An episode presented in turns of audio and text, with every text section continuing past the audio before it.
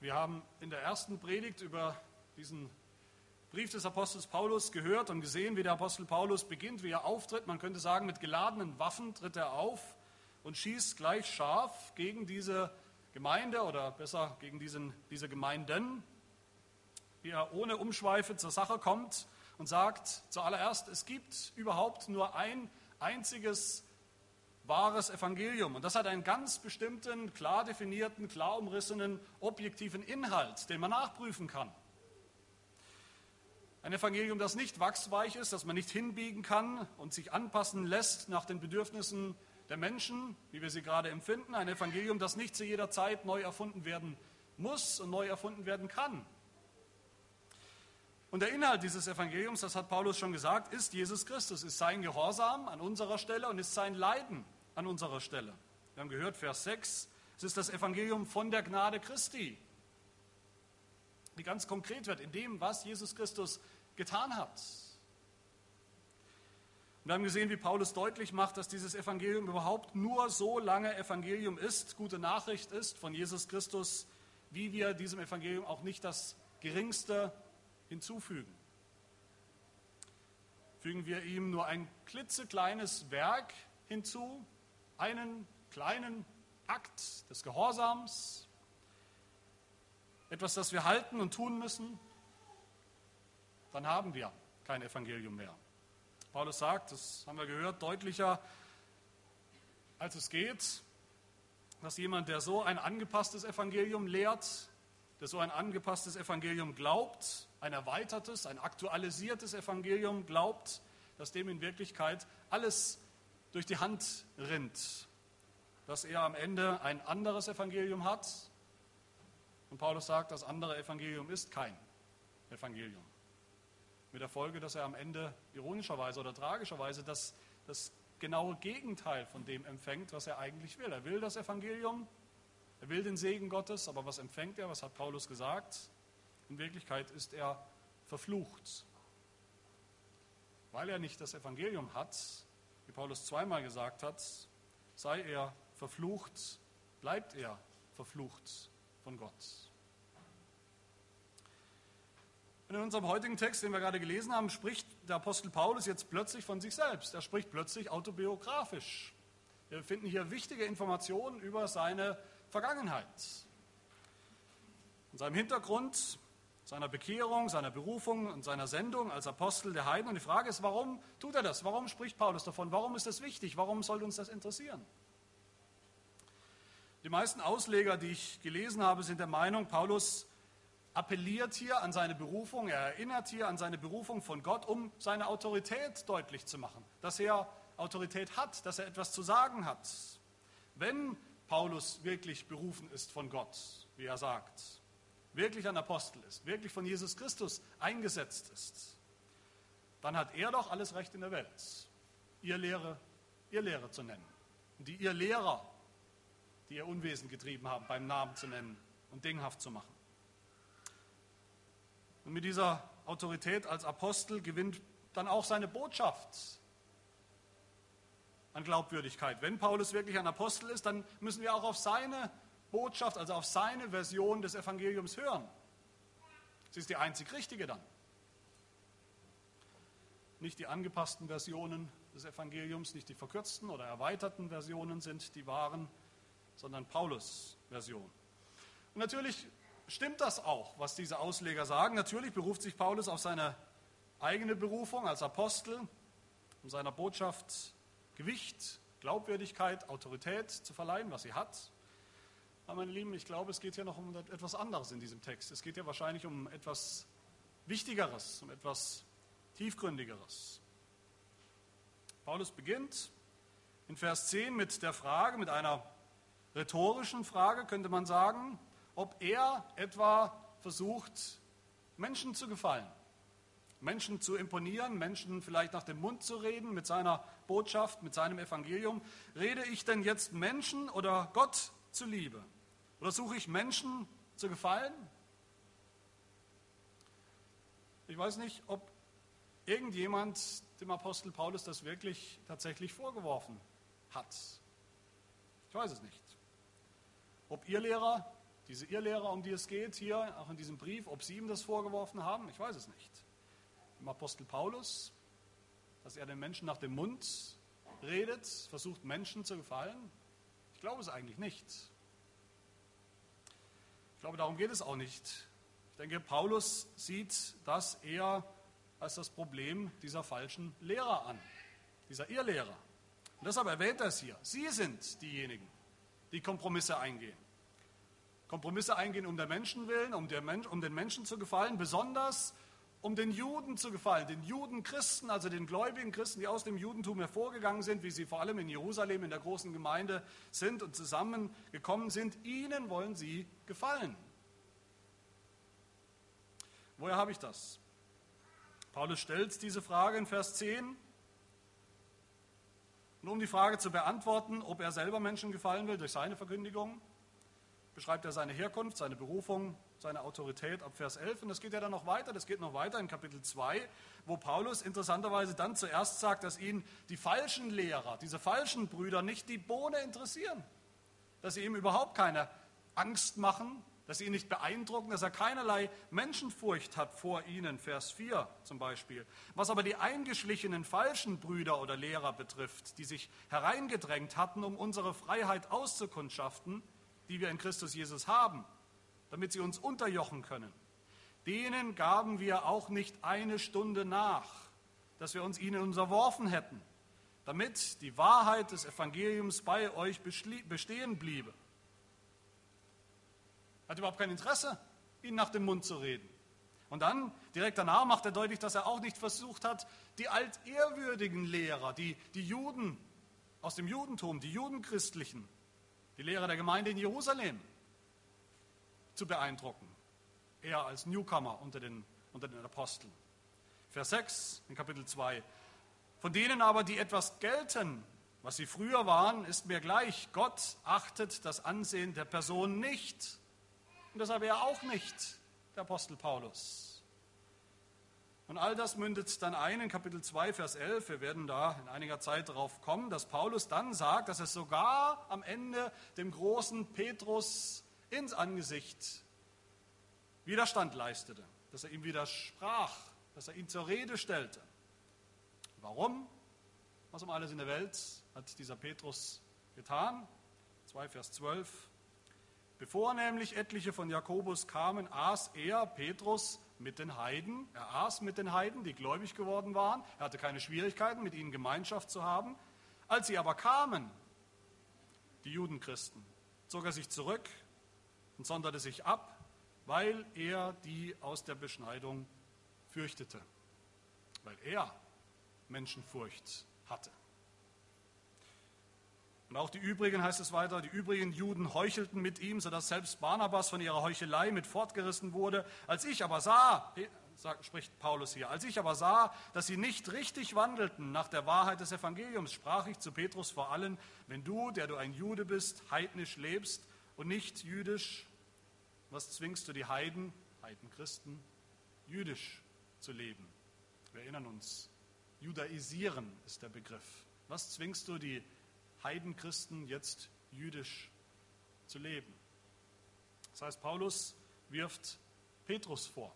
Paulus wirft den Irrlehrern vor, dem ganzen Haufen der Judaisierer, die am liebsten alle Christen, alle Heidenchristen noch jüdisch machen würden, ihnen einen jüdischen Anstrich geben würden.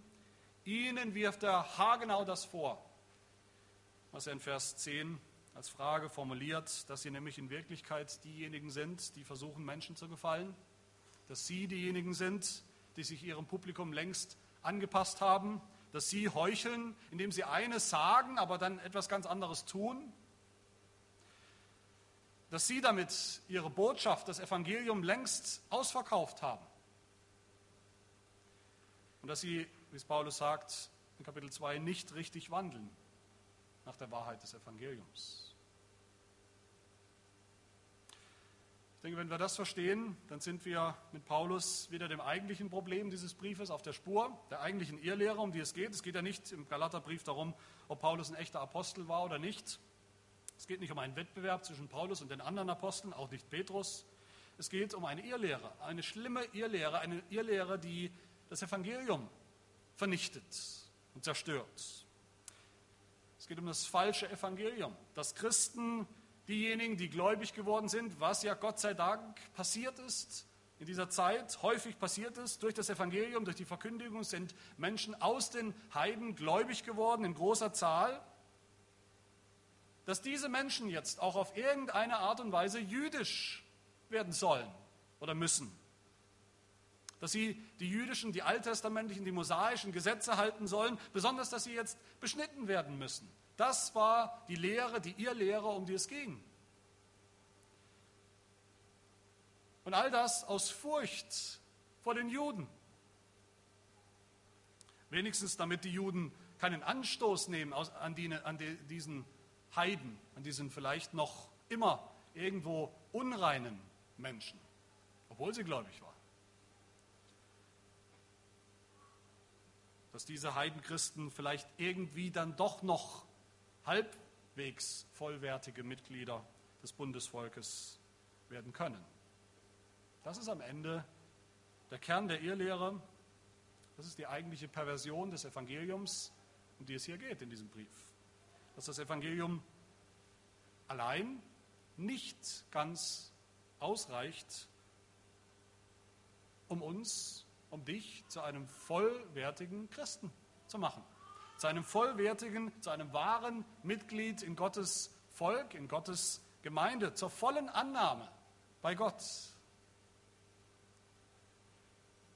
Und das, meine Lieben, das sehen wir dann darin, wie Paulus sich hier selbst als Beispiel gebraucht, wie er sich selbst als Beispiel anführt. Paulus beschreibt ja drei Dinge hier für uns. Erstens den Juden Paulus, also seine jüdische Vorvergangenheit. Dann zweitens den Christen Paulus und drittens beschreibt er auch den Heidenapostel Paulus. Und in dieser Biografie wird das Evangelium deutlich, wird seine Botschaft deutlich, worum es ihm geht. Zuerst also wollen wir uns kurz anschauen, was Paulus uns berichtet hier über ihn selbst, über Paulus selbst als den Juden. Vers 13 und 14, da erinnert uns Paulus und die Galater natürlich an seine Herkunft, was er mal für einer war. Ihr habt von meinem ehemaligen Wandel im Judentum gehört, dass ich die Gemeinde Gottes über die Maßen verfolgte, sie zerstörte und im Judentum vieler meiner Altersgenossen in meinem Geschlecht übertraf durch übermäßigen Eifer für die Überlieferungen meiner Väter. Paulus war zunächst, was man leicht aus den Augen verlieren kann, ein ganz normaler Jude gewesen.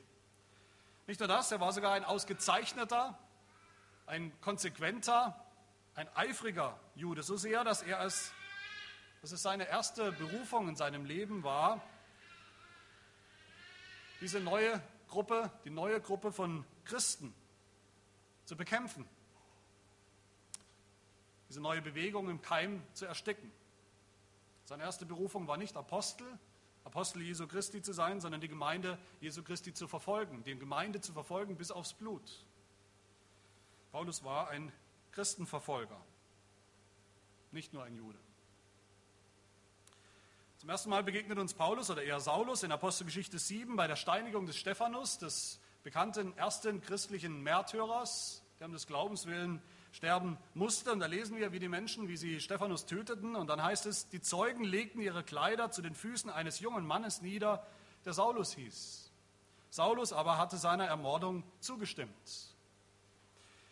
Dann heißt es weiter in Kapitel 8 aus der Apostelgeschichte, Saulus verwüstete die Gemeinde, drang überall in die Häuser ein, schleppte Männer und Frauen fort und brachte sie ins Gefängnis. In Kapitel 9 aus der Apostelgeschichte, er schnaubte Drohung und Mord gegen die Jünger des Herrn. Das ist die erste Berufung des Apostels, noch nicht Apostel, Paulus. Wir wissen dann auch später, wie Ananias, ein, ein Jünger, ein Jünger des Herrn, wie er panische Angst hatte diesem Paulus zu begegnen. Selbst nach der Bekehrung, selbst nachdem Paulus gläubig geworden war. Ananias sagt, Herr, ich habe von vielen über diesen Mann gehört, wie viel Böses er deinen Heiligen in Jerusalem zugefügt hat. Später dann, nach seiner Bekehrung, hat Paulus das selbst erkannt alles im Rückblick Er sagt, ja, ich bin ein Apostel, aber ich bin eigentlich der allerletzte, ich bin der geringste unter den Aposteln. Schaut doch mal meine eigene Vergangenheit an. 1. Korinther 15, Vers 9 schreibt Paulus, denn ich bin der geringste von den Aposteln, der ich nicht wert bin, ein Apostel zu heißen, weil ich die Gemeinde Gottes verfolgt habe. Früher. Im ersten Timotheusbrief schreibt er, und darum danke ich dem, der mir Kraft verliehen hat, Christus Jesus, unserem Herrn, dass er mich treu erachtet und in den Dienst eingesetzt hat, der ich zuvor ein Lästerer und Verfolger und Frevler war. Aber mir ist Erbarmung widerfahren, weil ich es unwissend im Unglauben getan habe.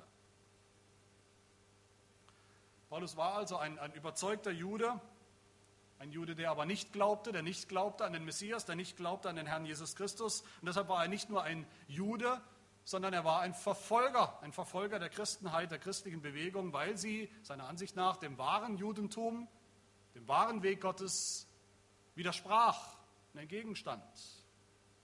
So war Paulus nicht nur ein Jude, nicht nur ein Verfolger der Gemeinde, sondern er war drittens auch, wie es hier heißt, ein Eiferer für die Überlieferungen der Väter. Das ist das Gesetz, das jüdische Gesetz natürlich, das mosaische Gesetz, das sind aber auch die Traditionen, die die Juden, menschengemachte Auslegungen, Praktiken, die die Juden dem Gesetz noch übergestülpt haben, um danach zu leben. In all dem war Paulus ein Fachmann, ein Eiferer. In Apostelgeschichte 22 sagt Paulus, da, da tritt er wieder ein in seinen regelrechten Wettbewerb mit anderen Juden über seine Herkunft und er sagt, ich bin ein jüdischer Mann, geboren in Tarsus in Zilizien, aber erzogen in dieser Stadt zu den Füßen Gamaliels, unterwiesen in der gewissenhaften Einhaltung des Gesetzes der Väter und ich war ein Eiferer für Gott, wie ihr alle es heute seid. Und im Philipperbrief, seine letzte Stelle, da rühmt er sich auch seiner jüdischen Herkunft und Vorzüge, wenn, wenn Paulus sagt, wenn ein anderer meint, er könne auf Fleisch vertrauen, auf Herkunft, ich viel mehr. Beschnitten am achten Tag, aus dem Geschlecht Israel, vom Stamm Benjamin, ein Hebräer von Hebräern, im Hinblick auf das Gesetz ein Pharisäer, im Hinblick auf den Eifer ein Verfolger der Gemeinde, im Hinblick auf die Gerechtigkeit im Gesetz untadelig gewesen. Das ist seine Herkunft. Als Jude war Paulus ein Verfolger der Gemeinde, ein echter Eiferer für das Gesetz und für die menschlichen Traditionen, also für alles das, was dem Evangelium radikal entgegensteht. Das blieb aber nicht, Gott sei Dank, dieser Jude, dieser Eiferer. Die zweite Etappe seines Lebens beginnt dann mit seiner Bekehrung, das ist auch mein zweiter Punkt, Paulus der Christ. Vers 15. Als es aber Gott, der mich vom Mutterleib an ausgesondert und durch seine Gnade berufen hat, wohlgefiel, seinen Sohn in mir zu offenbaren. Da ist es passiert. Das war Paulus Erlebnis auf dem Weg nach Damaskus. Wie und wann und wo hat Gott Paulus seinen Sohn geoffenbart? Davon lesen wir auch in der Apostelgeschichte, Apostelgeschichte 9. Mitten in diesem Verfolgungsfeldzug des Apostels Paulus, oder noch nicht Apostel Paulus, diesem Feldzug gegen die christliche Gemeinde, da hören wir, Apostelgeschichte 9 ab Vers 3, als er als Paulus aber hinzog, begab es sich, dass er sich Damaskus näherte. Und plötzlich umstrahlte ihn ein Licht vom Himmel. Und er fiel auf die Erde und hörte eine Stimme, die zu ihm sprach, Saul, Saul, warum verfolgst du mich? Er aber sagte, wer bist du, Herr? Der Herr aber sprach, ich bin Jesus, den du verfolgst. Wir kennen die Geschichte, wie Saulus blind wurde, wie er drei Tage lang nicht sehen konnte, wie er nicht essen konnte, wer nicht gehen konnte. Erst Ananias, von dem wir schon gehört haben, erklärt ihm dann im Nachhinein, was da wirklich passiert ist, nämlich dass ihm Jesus begegnet ist. Bruder Saul, sagt er, der Herr hat mich gesandt, Jesus, der dir erschienen ist auf der Straße, die du herkamst. damit du wieder sehend wirst und erfüllt wirst mit dem Heiligen Geist. Und sogleich fiel es wie Schuppen von seinen Augen und er konnte augenblicklich wieder sehen und stand auf und ließ sich taufen. Und so wurde aus dem Christenverfolgenden, aus dem eifernden Juden Paulus, wurde Paulus der Christ. Und auch hier ist Paulus wichtig, dass er betont, all das kam von Gott allein. Das betont er immer wieder in diesen Versen. Er, Gott, hat sich ihm offenbart. Er hat ihm seinen Sohn offenbart, Vers 16. Jesus Christus selbst, nicht Ananias, nicht irgendein Apostel, hat ihm ultimativ das Evangelium gesagt. Jesus selbst hat sich ihm in den Weg gestellt, auf dem Weg nach Damaskus, hat sich ihm offenbart, hat ihm das Evangelium gezeigt. Das Evangelium, das dann aber auch rein gar nichts, aber auch überhaupt nichts zu tun hat mit seinem früheren jüdischen Eifern und Streben und Gesetz halten, mit seinem Morden und Verfolgen, sondern dass vielmehr jetzt das genaue Gegenteil von all dem ist. Aber auch beim Christen Paulus ist es nicht geblieben. Paulus erzählt uns dann drittens, dass er nicht nur vom Judentum zum christlichen Glauben bekehrt worden ist, zu Jesus Christus, vom Gesetzeseiferer zum Evangelium, sondern dass er drittens dann auch berufen wurde. Berufen wurde, selbst das Evangelium zu verkündigen als Apostel, und zwar als Apostel für die Heiden. Und das ist mein dritter und letzter Punkt, Paulus, der Apostel für die Heiden. Paulus ist dem Herrn Jesus Christus begegnet, wie wir gehört haben, vielleicht nicht so begegnet wie die anderen Apostel, die anderen Apostel, die noch die Gelegenheit hatten, mit Jesus selbst einige Zeit, Monate oder Jahre zu leben, mit dem irdischen Jesus an seiner Seite zu sein, im strengen Sinne Augenzeugen zu sein seines Wirkens und seiner Majestät, was ja, was ja eine Bedingung ist für einen Apostel, dass er ein Augenzeuge Jesu Christi war. Paulus ist dem auferstandenen Jesus erst begegnet, in einer Begegnung, die aber trotzdem genauso wahr und genau, genauso real war und ihn auch genauso auszeichnet und qualifiziert hat als Apostel. Er sagt in 1. Korinther 9, bin ich nicht ein Apostel? Habe ich nicht unseren Herrn Jesus Christus gesehen? Anders als die anderen Apostel, aber doch. Wirklich? In 1. Korinther 15 zählt er auf, er kennt dieses große Auferstehungskapitel, wie Jesus, der Auferstandene, vielen begegnet ist, leibhaftig begegnet ist und sagt dann, zuletzt aber von allen erschien er auch mir, der ich gleichsam eine unzeitige Geburt bin. Eine Spätgeburt ist Paulus als Apostel gewesen. Die Begegnung von Auge zu Auge mit dem lebendigen Jesus, mit dem auferstandenen Jesus war die Bekehrung, ja, die Bekehrung des Saulus, es war aber auch die Berufung die Berufung zum Apostel.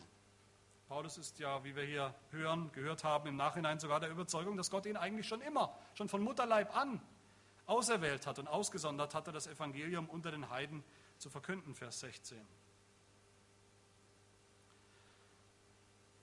Wenn man die Biografie des Apostels Paulus liest, gerade in der Apostelgeschichte, wie sie da berichtet wird, dann kann man den Eindruck bekommen, Paulus wurde bekehrt, frisch bekehrt auf dem Weg nach Damaskus, als Jesus ihm begegnete und sofort zum Apostel berufen und sofort fing er an, das Evangelium zu predigen und zu verkündigen. Das klingt hier schon ein bisschen anders in diesem Text. Wird unser Blick ein bisschen erweitert. Das klingt ja vielleicht auch ein bisschen realistischer. Das heißt in Vers 17, dass Paulus zunächst mal nach Arabien ging und dass er dann wieder zurückging nach Damaskus, wo er vorher war. Und dann Darauf, nach drei Jahren, Vers 18, zog ich nach Jerusalem hinauf, um Petrus kennenzulernen. Nach drei Jahren. Und ich blieb 15 Tage bei ihm.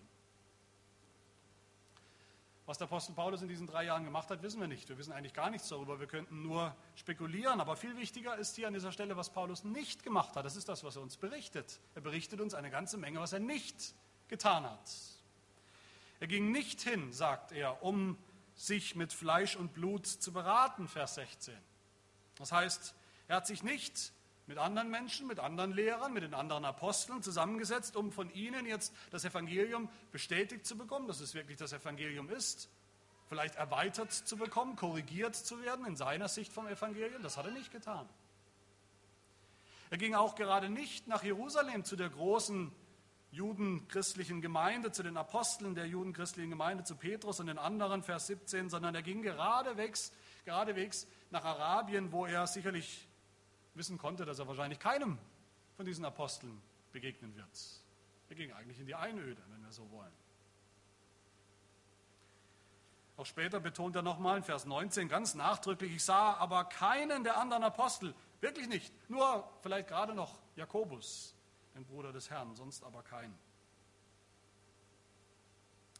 Soweit mal in kurzen Zügen die Biografie des Apostels Paulus aus diesen Versen und auch aus der Apostelgeschichte, wie sie uns da ergänzend berichtet wird.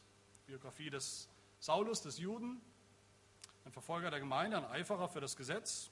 Die Biografie des Christen, Paulus, der bekehrt wurde auf dem Weg nach Damaskus und die Biografie, die Anfänge des Apostels Paulus, seiner Berufung als Missionar, als Apostel unter den Heiden, die Gott zum Glauben berufen hat. Warum ist all das wichtig? Warum finden wir das in unserer Bibel? Warum finden wir das im Galaterbrief? Was ist die Botschaft von all dem für uns? Ich habe ja am Anfang gesagt, das ist kein Selbstzweck, was Paulus hier tut. Er hat nicht einfach Spaß daran, uns ein bisschen ein paar Brocken seiner Biografie zu liefern. Er gebraucht sich selbst hier. Er gebraucht sein Leben als Anschauungsmaterial, als Anschauungsunterricht für das, wovon er schon gesprochen hat, für das eine wahre Evangelium. Wie tut er das? Was lernen wir? Was lernen wir von Paulus, dem Juden und dem Eiferer für das Gesetz, von dem wir gehört haben? Meine Lieben, wenn irgendeiner prädestiniert gewesen wäre, den Christen in Galatien, in Kleinasien, um die es hier geht, an die er schreibt, ein Evangelium plus zu bringen. Ein Evangelium plus ein paar Werke des Gesetzes im Sinne des Alten Testaments im Sinne des mosaischen Gesetzes, ein bisschen jüdische Überlieferung, Tradition, Eifer fürs Gesetz, Beschneidung vielleicht, dann doch Paulus, der Jude, der Pharisäer, der Zelot, der Eiferer par excellence. Wenn einer geeignet gewesen wäre, den Heiden, Heidenchristen, die dort zum Glauben gekommen sind, in Kleinasien, ein angepasstes, ein judaisiertes Evangelium zu bringen, dann doch der Jude Paulus. Wenn einer Interesse daran gehabt haben könnte, aus Menschenfurcht ein anderes Evangelium, ein angepasstes Evangelium zu verkündigen, das dann auch den altehrwürdigen Juden, Christen und Aposteln passt und gefällt, dann doch der Jude Paulus wenn einer geeignet gewesen wäre, uns heute so ein Evangelium Plus zu präsentieren in seinem Brief, dann wäre es Paulus gewesen. Aber Fehlanzeige, davon finden wir nicht die geringste Spur in diesem Brief. Im Gegenteil, auch wenn Paulus seine Herkunft manchmal erwähnt, manchmal gebraucht, manchmal anführt gegen seine Gegner, dann doch immer, um sie kurz darauf in Bausch und Bogen zu verwerfen als wertlos. wertlos. Im Philipperbrief, von dem wir schon gehört haben, sagt Paulus zu dieser Herkunft seiner jüdischen ganz kategorisch, all diese Vorzüge, alles, was mir Gewinn war, das habe ich um des Christus willen für Schaden geachtet, sagt er. Ja wahrlich, ich achte alles für Schaden gegenüber der alles übertreffenden Erkenntnis Christi Jesu, meines Herrn, um dessen Willen ich alles eingebüßt habe. Und ich achte es für Dreck, damit ich Christus gewinne Christus allein, ohne Plus, ohne Werke, ohne Gesetz, ohne jüdische Bräuche und Tradition, ohne Beschneidung. Auch wenn man noch so jüdisch ist, ein beschnittener Jude, der Christ wird, ist nicht ein besserer, vollkommener Christ als ein Heide, der Christ wird. Ohne Beschneidung.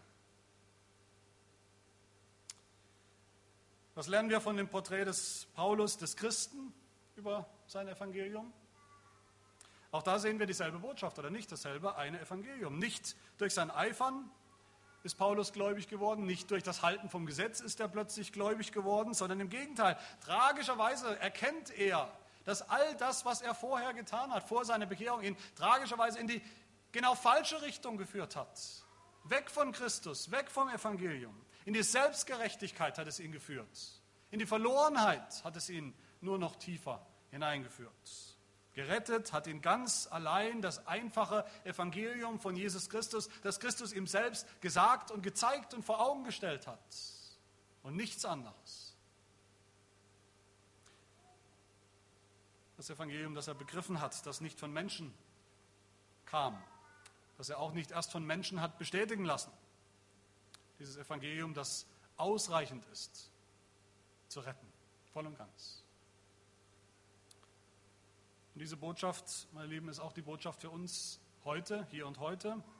Wenn dieser wutschnaubende, gewalttätige, christenverfolgende, extremistische, wie man heute sagen würde, religiöse Extremist Saulus von Tarsus ganz allein durch die Kraft dieses Evangeliums erlöst werden konnte, zu einem Jünger Jesu werden konnte.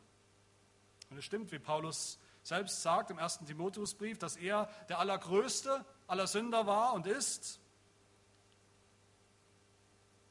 Dann ist auch Hoffnung für jeden von uns. Dann muss Hoffnung sein für jeden von uns in diesem Evangelium. Dann stimmt auch, dass das Wort glaubwürdig und aller Annahme wert ist, wie Paulus sagt, dass Christus Jesus in die Welt gekommen ist, um Sünder zu retten.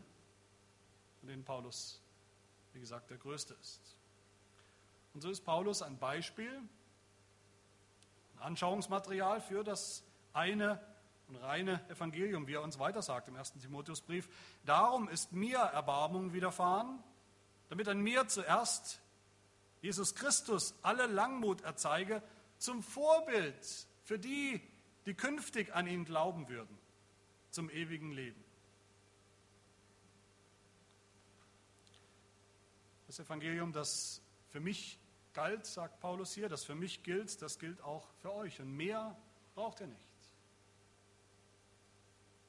Und zu guter Letzt, was lernen wir aus diesem Porträt von Paulus als dem Apostel, dem Heidenapostel? Was lernen wir daraus?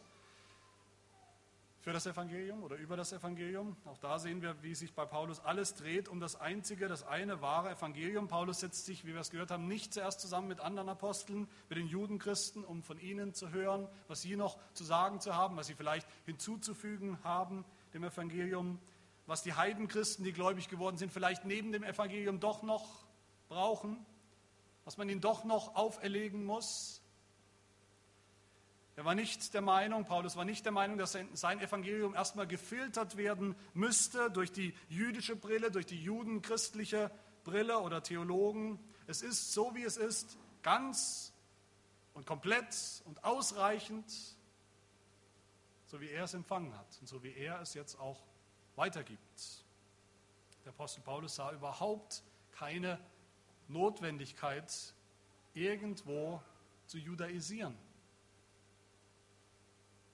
Christen, Menschen, die gläubig geworden sind, aus einem heidnischen Umfeld und Hintergrund auf irgendeine Art und Weise jüdisch machen zu wollen.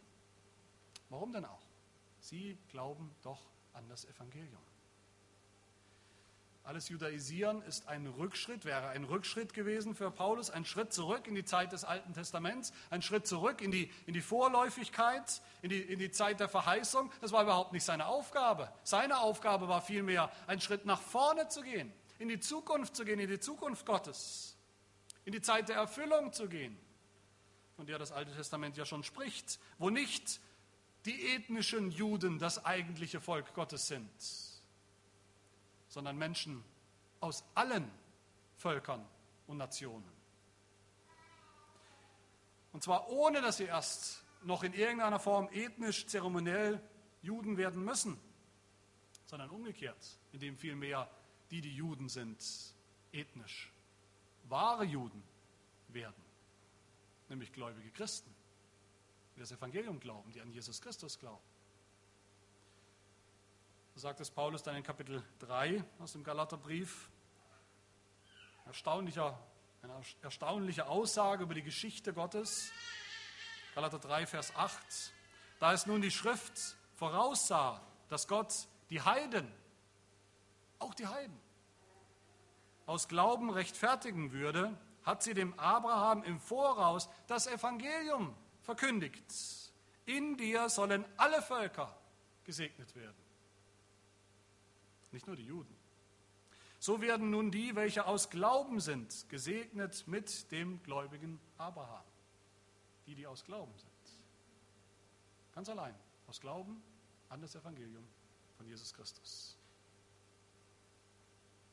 Dann gehören sie dazu, voll und ganz, zum Bundesvolk, zum einen Volk Gottes, zur einen Gemeinde Jesu Christi, zum, zum endzeitlichen, endgültigen Bundesvolk gehören sie dann voll und ganz dazu. Gehören wir dann voll und ganz dazu. Das ist die Botschaft aus dem Leben und aus dem Dienst des Apostels Paulus, die wir heute glauben dürfen, die wir glauben sollen. Ich denke, wir dürfen dankbar sein. Wir sollen dankbar sein, dass Paulus das so getan hat, dass er allen Judaisierern, allen Irrlehrern so mutig und eifrig die Stirn geboten hat, dass er am Ende keine Menschenfurcht hatte. Dass er nicht Anerkennung bei Menschen gesucht hat, Beifall von anderen gesucht hat, sondern dass er in der Wahrheit des Evangeliums wandeln wollte. So ist Paulus richtig gewandelt nach der Wahrheit des Evangeliums. Und so sehen wir zum Schluss diesen Versen, dass selbst die anderen Apostel am Ende anerkennen mussten, obwohl sie diesen Paulus noch gar nicht kannten oder gerade kennengelernt hatten. Vers 23, sie mussten anerkennen, der, welcher uns einst verfolgte, verkündigt jetzt als Evangelium den Glauben, den er einst zerstörte, den Glauben allein den Glauben an Jesus Christus allein. Dann heißt es zum Abschluss, sie priesen Gott um meinetwillen. Und er meint, um seines Evangeliums willen, um seiner Berufung willen, seines Dienstes willen.